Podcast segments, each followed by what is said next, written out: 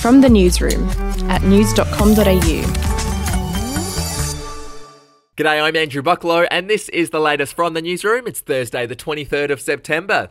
We'll start in Victoria, and police have begun their operation to track down the rioters responsible for the chaos in Melbourne in recent days. Intelligence analysts will pore over footage shared to social media, as well as CCTV and body cameras worn by officers. Police say they are committed to identify and charge as many of the thugs as possible. Protesters hit the streets in Melbourne yesterday for the third day in a row. More than 400 people gathered at the Shrine of Remembrance, which is one of the state's most sacred landmarks. 215 people people were arrested, most of whom were hit with a $5,000 fine for breaching COVID restrictions. In other news, Microsoft founder Bill Gates has been grilled about his relationship with Jeffrey Epstein.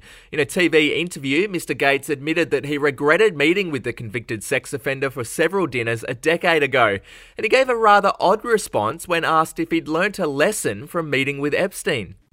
Well, he's dead, so, uh, you know, in general, you always have to be careful.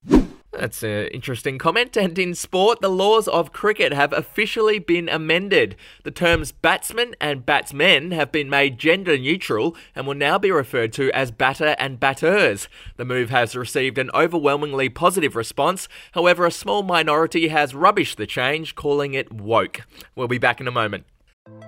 Hey, I'm Felicity Harley and I host Healthyish, where we chat to experts, influencers, and people in the know from around the globe to arm you with the knowledge to make healthier decisions for your mind, body, and soul. I think if we're going to be focusing on health, like sleep is probably the biggest component oh, of that. I, I think sleep is the cornerstone. Like choose the harder option because I've never woken up and gone, I regret that run that I went at 4 a.m. I've never done that. Search for Healthyish and Extra Healthyish wherever you get your podcasts. To entertainment news, Netflix has bought the rights to all of Roald Dahl's stories and characters. The deal is said to be the streaming giant's most expensive acquisition ever. Netflix is already working on an animated Charlie in the Chocolate Factory series and an adaptation of Matilda the musical.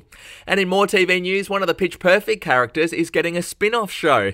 Adam Devine played Rebel Wilson's love interest in the movie franchise. A show about his character Bumper will follow him as he travels to Germany to revive his music career. If you want news.com.au with member awards and fewer ads, get news.com.au premium today at news.com.au forward slash premium membership. That's it from the newsroom. We'll be back with another update soon. Your update from news.com.au. Are you ready to get an inside look at crime from someone who has investigated some of Australia's worst crimes? It was like Aladdin's Cave.